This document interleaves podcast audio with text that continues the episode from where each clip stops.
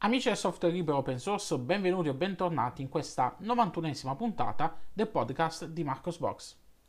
Ah, vi sono mancato in questi 20 giorni che ci hanno separato dalla prima puntata del 2021 del podcast? Spero di sì.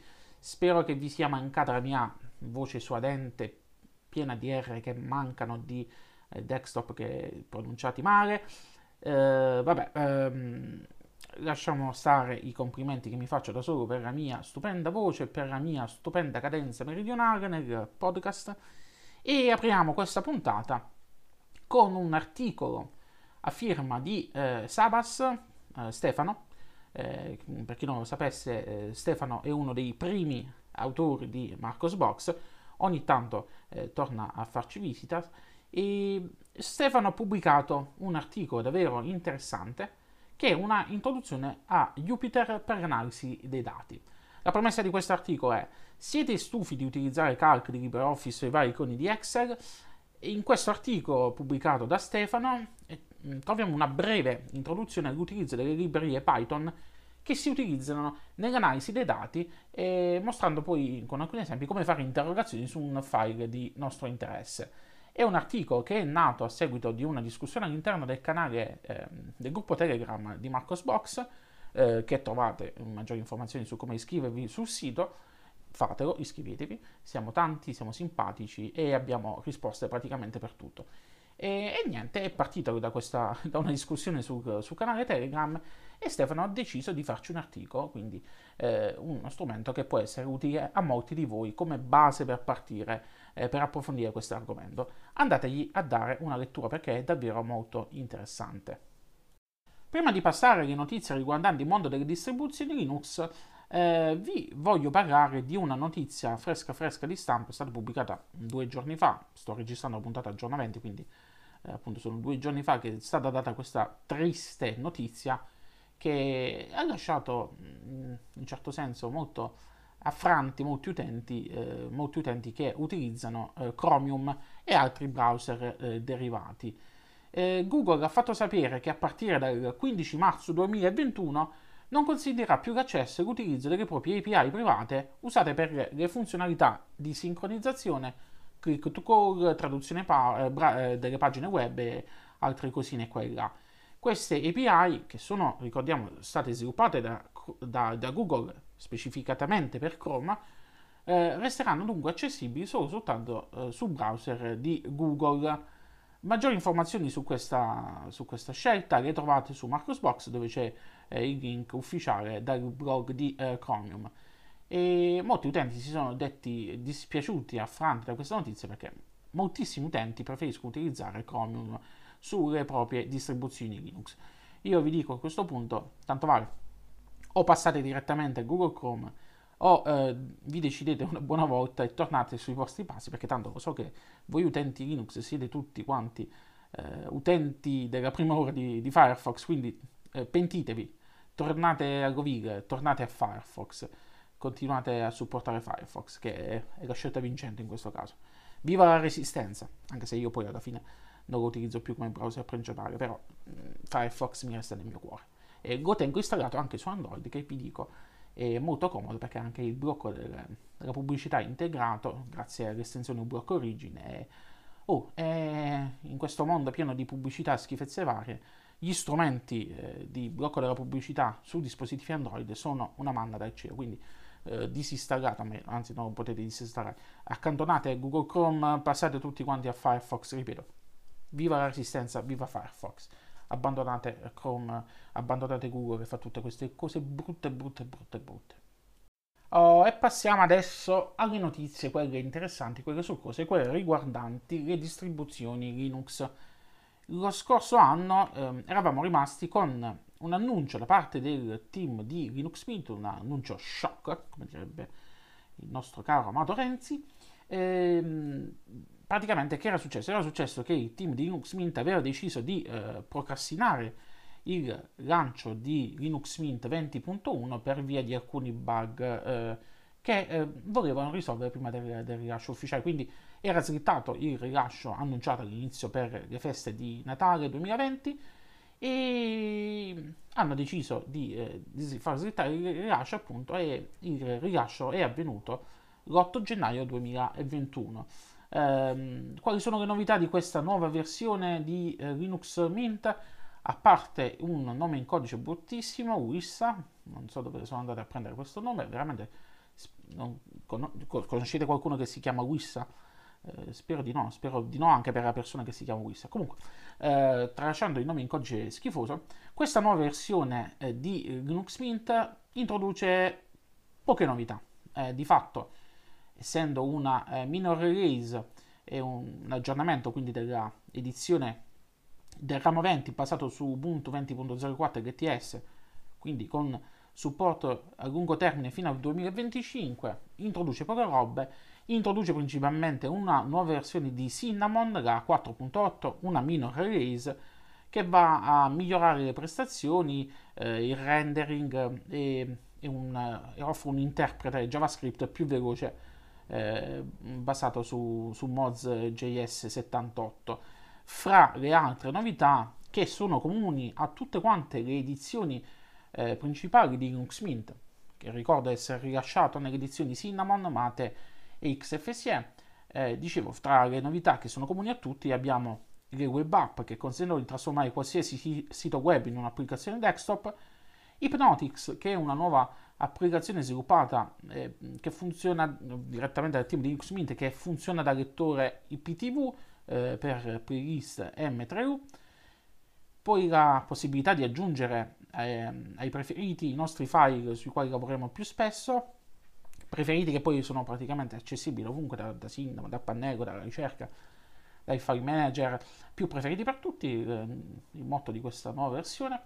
Eh, miglioramenti a, alla stampa, alla scansione, eh, di questa notizia ve ne avevo parlato qualche settimana, eh, qualche settimana fa, sì, andatevi a ripescare i vecchi articoli eh, per maggiori informazioni su questa, su questa nota dei miglioramenti alla stampa, del perché ci sono stati. Eh, miglioramenti ovviamente delle X-Apps, che non sono gli X-Men dei, delle applicazioni, ma sono le applicazioni eh, agnostiche eh, pensate dal team di Linux Mint per eh, essere utilizzabili su qualsiasi desktop environment. Abbiamo l'accelerazione hardware che è abilitata per impostazione predefinita in Celluloid, che è il lettore video di default, e abbiamo finalmente l'arrivo di Chromium che è stato aggiunto nei repository della distro. Combinazione è stato aggiunto giusto giusto adesso che eh, Google Chrome ha deciso di rimuovere il supporto alle API, quelle private. Quindi tempismo perfetto da parte del team di Linux Mint. Comunque, sapete bene, Linux Mint offre Firefox come browser predefinito e anche lui è del team Resistenza, quindi è un di più. Eh, sapete anche perché è nata tutta questa storia di, eh, di Chromium per via del fatto di, eh, di Ubuntu che mette lo snap, eh, vabbè, eh andatevi a ripescare le vecchie puntate. Comunque, ehm, per maggiori informazioni su questa nuova versione di Mint, su Mint 20.1, trovate il link su Marcosbox eh, dove trovate anche i link per poter scaricare. DuciSinfood vi ricordo anche che eh, questa eh, nuova versione offre anche eh, una ISO sperimentale chiamata Edge, il cui utilizzo è raccomandato solo per casi specifici, praticamente per chi ha un hardware troppo recente che non è supportato da kernel che è, è, disponibile su Ubuntu 20.04 e quindi di conseguenza su Linux Mint 20.1 e per chi ha problemi di compatibilità con hardware recente, principalmente utenti che hanno i nuovi processori Ryzen dell'ultimo tipo, bene, ehm, possono scaricare questa ISO sperimentale Edge e avere pieno supporto al proprio hardware. Quindi una cosa in più da parte del team di Linux Mint. Bene, bene, bene, bene. Restiamo a parlare di distribuzioni Linux e lo facciamo con due notizie che sono correlate tra di loro e che riguardano l'avvento di Linux sui nuovi processori Apple Silicon M1. Ad inizio dicembre 2020 vi avevo parlato del patron lanciato da Hector Mark Martin, volto a raccogliere fondi per finanziare il porting del kernel Linux sui nuovi processori Apple Silicon M1. Eh, il tizio, mh, mm, Hector eh, Mark Martin, è famoso per aver effettuato il porting eh, di Linux sulla PS4. E si è voluto cimentare in questo nuovo progetto volto appunto a ampliare il supporto Linux anche sui nuovi processori eh, ARM eh, di Apple. A distanza di un mese dall'annuncio è arrivato il nome della distribuzione che ne deriverà, che, eh, che si eh, prenderà a carico di eh, portare avanti questo progetto. È stato fatto il sito internet ufficiale ed è stata pubblicata anche la pagina GitHub. Oltre a questo sono state pubblicate anche alcune FAQ che meglio, eh, meglio chiariscano i vari aspetti legali del progetto. La distribuzione che si occuperà di, fare, eh, far funzionare Linux sui eh, computer della Apple con il processore Apple Silicon M1 eh, si chiamerà Asai Linux. Asai eh, significa sole nascente in giapponese ed è anche il nome di una cultivar di mele che, guarda caso, chiamata Asai Ringo, che noi tutti quanti conosciamo come la mela Macintosh, la varietà di mele che ha dato il nome al Mac, quindi tutto collegato, hanno pensato proprio ai minimi dettagli.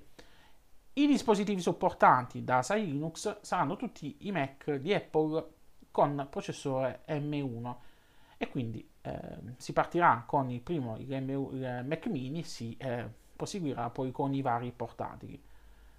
Ehm, lo scopo di questo, di questo, progetto non è quello di più che altro di fornire una distribuzione Linux, ma quello di ehm, rilasciare un remix di Arch Linux ARM, quindi non è una vera e propria distribuzione Linux, eh, quindi un remix confezionato ad hoc eh, per l'installazione da parte degli utenti finali eh, e avrà una distribuzione appunto, prenderà lo stesso nome. La maggior parte del lavoro eh, risiederà nel supporto hardware, driver e strumenti vari e verrà eh, trasferito ai vari progetti pertinenti.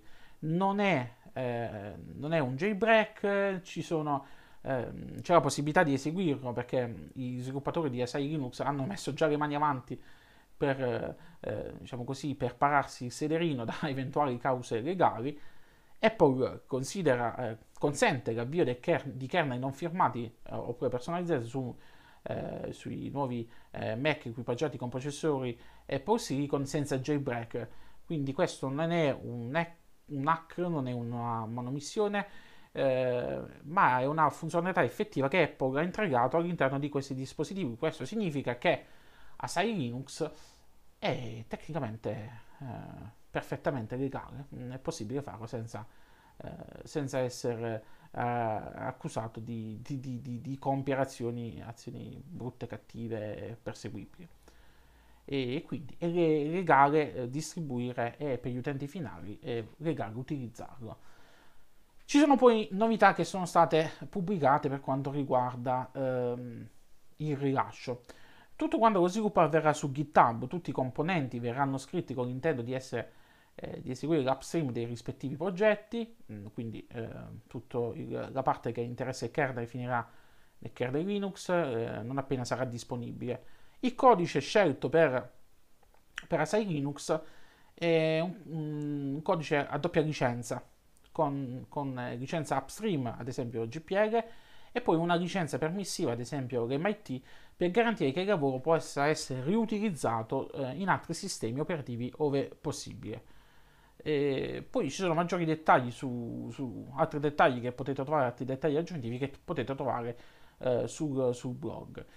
Correlato a questa notizia c'è una notizia interessante che è appena stata pubblicata, appena mi riferisco sempre alla famosa data di registrazione della puntata, qualcuno è riuscito a far funzionare Ubuntu su Apple Silicon. Eh, la distribuzione è completamente utilizzabile, anche se non proprio completamente, per, poi vi spiego perché, non è proprio completamente utilizzabile, e, e funziona appunto, Ubuntu funziona sul Mac mini con eh, il nuovo chip Apple M1.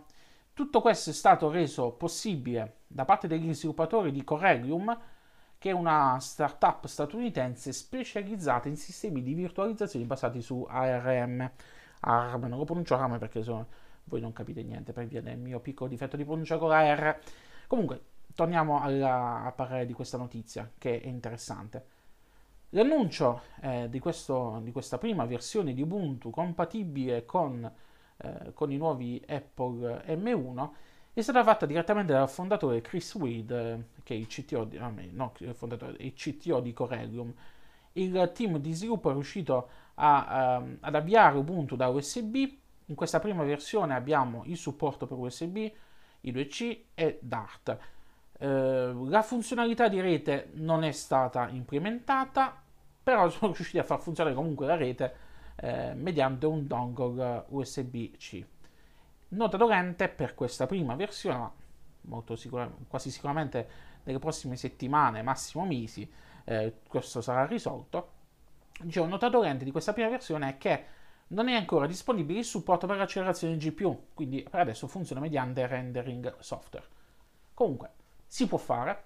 Eh, il team di Corellium è stato anche veloce a fare questo, questo primo porting, questa prima versione beta, come la volete chiamare voi, perché eh, praticamente ha iniziato a lavorarci mh, dall'inizio, di, eh, dall'inizio di gennaio 2021. E ovviamente il team di Corellium, eh, in pieno spirito open, ha rilasciato tutto eh, tutto il codice su GitHub e si è detto anche favorevole a collaborare con Asai Linux per quanto riguarda eh, l'implementazione hardware dell'accelerazione e tutte le altre eh, cosine collegate appunto a far funzionare Linux eh, in maniera completa su questi nuovi processori della Apple. Che dire, se solo se fioriranno, speriamo che eh, in questo caso eh, siano delle splendide rose. Poco fa abbiamo parlato di Ubuntu e come non parlare della prossima versione di Ubuntu, Ubuntu 21.04, che verrà rilasciata ad aprile del 2021, quindi fa tre mesi, tempo vola. Bene, Ubuntu 21.04 introdurrà una piccola eh, ma importante modifica alla gestione dei permessi della Directory Home, una modifica che da anni era richiesta a gran voce da molti utenti attenti alla sicurezza. Le versioni attuali di Ubuntu eh, creano eh, la directory home con i permessi 755, ovvero con la possibilità di lettura della directory anche da altri utenti eventualmente presenti nel sistema. A partire da eh, Ubuntu 21.04 i permessi della directory home verranno impostati su 750. Questo si traduce nella impossibilità per gli altri utenti presenti nel sistema di leggere la nostra directory home. Questa eh, modifica eh, influenzerà soltanto le nuove installazioni, quindi se avete una vecchia installazione di Ubuntu e ehm, fate il salto di versione, fate l'upgrade di versione, non ci saranno eh, modifiche nella vostra configurazione.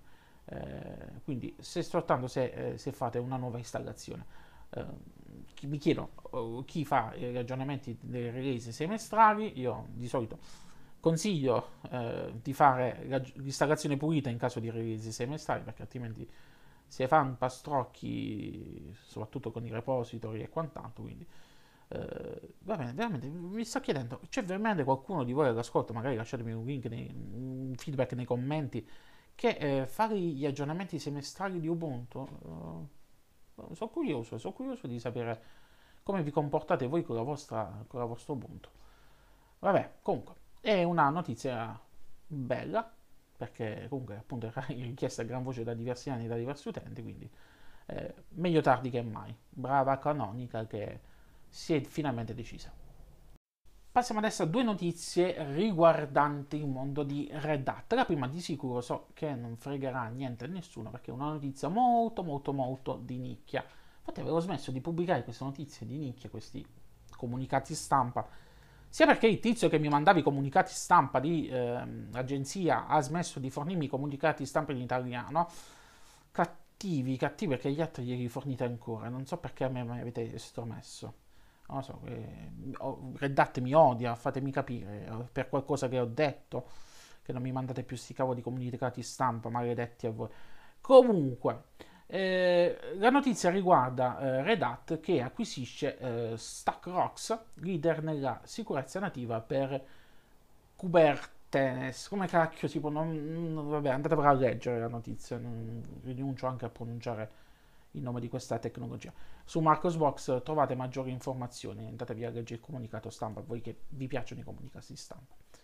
Comunque, L'altra notizia eh, da parte di Red Hat eh, riguarda l'annuncio di eh, Red Hat Enterprise Linux gratuito per piccoli ambienti di produzione. Dopo tutte quante le innumerevoli, sottolineo io, aggiungo io, sacrosante polemiche scoppiate a seguito della decisione di Red Hat di spostare il focus di CentOS dall'edizione stabile a CentOS Stream quell'edizione rolling release di CentOS, è arrivata adesso una notizia da parte Red Hat che dovrebbe riuscire a riallacciare i rapporti con la comunità. Red Hat ha deciso di rendere Red Hat Enterprise Linux gratuito per i team di sviluppo ed in particolare mm, per quei team mm, che si occupano di produzione con un massimo di 16 eh, sistemi installati. A partire dal 1 di febbraio del 2021 eh, Red Hat Enterprise Linux eh, sarà disponibile gratuitamente per carichi di lavoro di piccola produzione, quindi eh, per massimo 16 sistemi, come vi ho detto prima. L'accesso sarà mh, mm, possibile tramite il programma Red Hat Developer e quindi e viene fornito senza, senza vincoli contrattuali. Basterà accedere con un account Red Hat gratuito oppure magari il sistema di login eh, di GitHub, Twitter, Facebook, eh, altri account, vari social, vabbè, chi più ne ha più ne metta e sarà possibile scaricare Red Hat Enterprise Linux e ricevere gli aggiornamenti. E ci sarà poi all'interno dell'abbonamento una opzione per passare facilmente al supporto completo, ma questa opzione comunque sarà facoltativa e a nostra discrezione. Sarà poi inoltre possibile utilizzare il programma Red Hat Developer ampliato per eseguire Red Hat Enterprise Linux sui principali eh, cloud pubblici, tra i quali AWS, eh, Google Cloud Platform e Microsoft Azure. In questo caso eh, dovremo soltanto pagare le tariffe normali di, di hosting, che quelle non ce le regala nessuno. Il sistema operativo comunque sarà gratuito sia per i carichi di lavoro, di sviluppo mh, mm, di piccole produzioni e mh, mm, appunto quindi anche in questo caso, anche nella versione quella cloud. L'ultima novità, eh, l'altra novità di questo annuncio riguarda anche la disponibilità degli abbonamenti per sviluppatori Mm, praticamente i clienti che sottoscrivono, che sottoscrivono Red Enterprise Linux possono aggiungere gratuitamente interi team di sviluppo al programma di abbonamento per sviluppatori. Attraverso questo programma RHEL può, eh, Red Hat Enterprise Linux, per gli amici RHEL, può anche essere distribuito tramite Red Hat Cloud Access ed è accessibile sui principali cloud pubblici, AWS, Google Cloud Platform, ovviamente sempre cacciate gli sghi perché le tariffe di hosting. Che dite? Eh, secondo voi con questa mossa Red Hat riuscirà a riallacciare i rapporti con gli utenti? Avete sentito i beep, vero? Quelli sono gli orologi che io ho tutti gli orologi della Casio che suonano tutti quanti quasi all'unisono, tecnicamente sono programmati per suonare all'unisono, però poi si sballano e quindi poi ognuno suona per fatti suoi. Comunque, apro e chiuso la parete. Dicevo, siete contenti di questa notizia? Secondo voi riuscirà Red Hat a riconquistare il cuore degli utenti? eh, fate conto che comunque questa, questa notizia eh, va a impattare soltanto per, le piccole, per, i, per i piccoli, per i piccoli, eh, per i piccoli gruppi di lavoro, appunto 16 utenti. Mm, CentOS, l'amata CentOS viene utilizzata anche per progetti molto più grandi, quindi vabbè. Mm. Sapete, sapete se non volete utilizzare eh, soluzioni Red Hat, sapete che ci sono altre alternative Ve ne ho parlato nelle scorse settimane, quindi fortunatamente con Linux c'è sempre abbondanza di, di, di progetti per, eh, per poter andare avanti. Bene, dopo avervi annoiato in una maniera tremenda, mm, oserei dire, non dico altre parole perché potrei essere scuro e periferico, dicevo, dopo avervi annoiato con le notizie del mondo di Red Hat, mm, perché so che molti di voi si saranno addormentati dopo che ho fatto tutto quel pippone leggendo le cose, passiamo adesso a una notizia che non è una notizia. Ho pubblicato un piccolo editoriale con giusto due considerazioni a caldo su Librem 5. Molti lettori nel corso di questi ultimi mesi mi hanno chiesto e si sono domandati perché non, non avessi mai fatto un, nessun post riguardo al Librem 5, lo smartphone prodotto da Purism che fa parte della linea di prodotti Librem. Il telefono, il Librem 5, è progettato con l'obiettivo di utilizzare software gratuito, utilizza una distribuzione Linux di fatto, eh, chiamata PureOS, e, e ha un focus, quello di essere concentrato, incentrato sulla sicurezza e sulla privacy. Librem 5 non raccoglie a scopo di lucro i nostri dati durante l'utilizzo, non ci costringe ad utilizzare un ecosistema chiuso che ci controlla, ha uno store con soltanto applicazioni libere e gratuite e offre una serie di, ehm, di, funzionalità particolari, peculiari, anche a livello hardware, perché ha praticamente dei switch fisici questo primo, questo primo smartphone, eh, il Ribbon 5, ha dei switch fisici proprio per spegnere eh, l'accesso alla fotocamera, che vedremo più avanti ha un grosso neo attualmente, eh, spegnere l'accesso alla rete dati e quant'altro. Quindi privacy, privacy, privacy. Bene, dove sta l'inghippo? Questo è il motivo per cui non vi ho mai parlato di questo progetto, che è un progetto bello perché sulla carta. Privacy, sicurezza, distribuzione Linux, eh, c'è anche la promessa da parte del team di, eh, di Purism eh, di continuare a fornire aggiornamenti di sicurezza, miglioramenti della privacy, correzioni di banco, quindi il dispositivo chi lo acquista a caro prezzo, perché costa un bel po', ha comunque un prodotto che eh, sarà supportato a lungo termine, quindi non, non è come i mille mila eh, smartphone Android da, da cesto del, della grande catena di distribuzione. Quindi fin qui tutto bello per noi utenti Linux, per noi utenti che amiamo il software libero, quindi è, un, è il paradiso, si può dire. Purtroppo però, come spesso accade quando si tratta di eh, smartphone, come la storia ci insegna, vedi sì Ubuntu Phone, vedi sì Firefox OS, ma vedi sì anche progetti come eh, i tablet, quello ve lo ricordate, il tablet con KDE Plasma, che era, io, io impazzivo per quel dispositivo, così come impazzivo io avevo la voglia di mettere mano su, su un dispositivo con Ubuntu, Ubuntu Phone, eh, uno di quelli che uscivano sul mercato nativamente, perché ah, la convergenza, ma quante belle cose.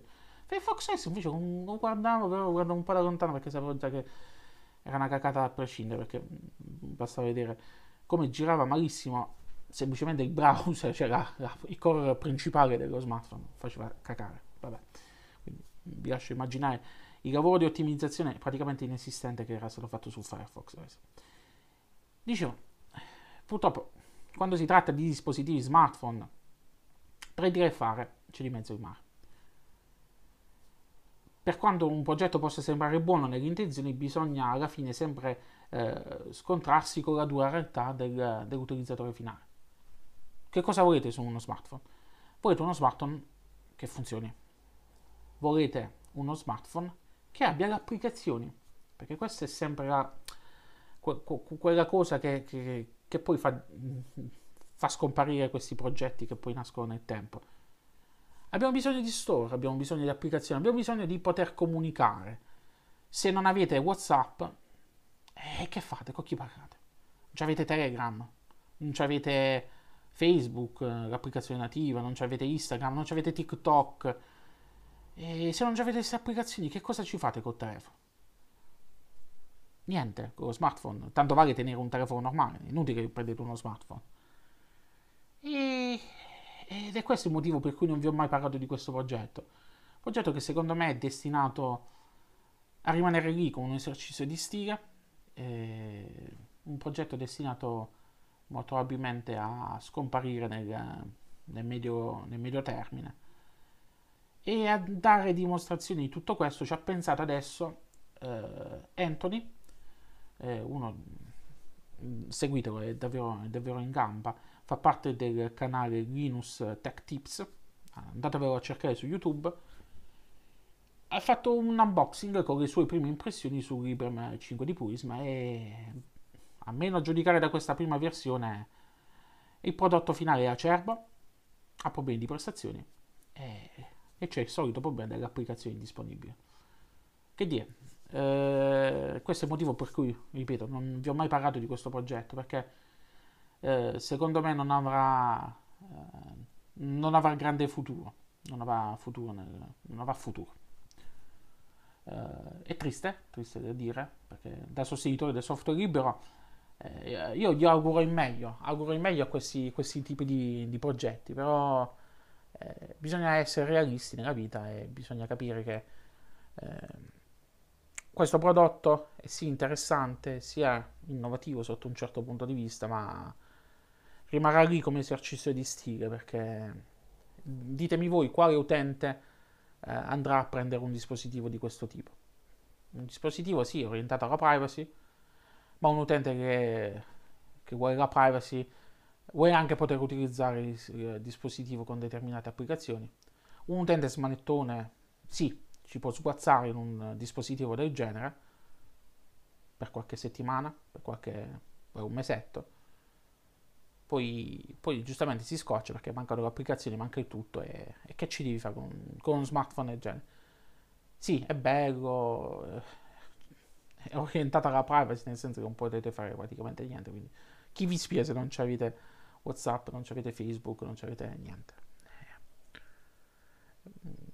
E, lo so, se, se, se, se questa, questa, parte, questa spezzone del podcast si è trasformato in un, eh, in un momento tristezza a palate, però eh, sono tanti anni che, che, che, sono nel mondo Linux, eh, ho viste nascere di distribuzione, ho visto nascere di questi progetti di, nel mondo della, della telefonia e, e niente. E, ormai l'ho capito, penso che l'avete capito anche molti di voi. Eh, sono cose belle, sono cose che ci eccitano, però sono progetti giusto per. Eh, magari, diciamo così, tutto questo sviluppo di, di, di applicazioni, di, di, adattamento di questa distribuzione a un dispositivo eh, mobile avrà ripercussioni a livello di codice che potrà essere riciclato in ambito desktop, ma secondo me più di lì non ci andrà. Fatemi sapere voi che cosa ne pensate, lasciate un commento su, su Marcosbox. Comunque, vi ripeto, è stupendo come progetto, da utente amante del software libero, open source, mi auguro, gli auguro soltanto il meglio. Mi piacerebbe averne uno di questi dispositivi sotto mano per seguirne lo sviluppo, però, però so già che che finirà male, che, cioè, nel senso che sarà dimenticato, che lo sviluppo verrà interrotto fra, fra qualche anno e anche chi avrà sostenuto la spesa per acquistarlo si ritroverà con un prodotto che magari sarà riesumato dalla community come è successo con Ubuntu Phone che eh, c'è un porting uffi- non ufficiale della community che mantiene in vita il sistema operativo che vi sfido a utilizzare comunque su un dispositivo moderno compatibile senza senza, senza stare lì a dire dopo due minuti ma io che ce faccio con questo coso qua? Perché noi utenti Linux questo che non abbiamo ancora capito. Gli smartphone è un mondo a parte. La gente che utilizza gli smartphone è gente comune che vuole le applicazioni. Se non ci sono le applicazioni ce fa niente con lo smartphone.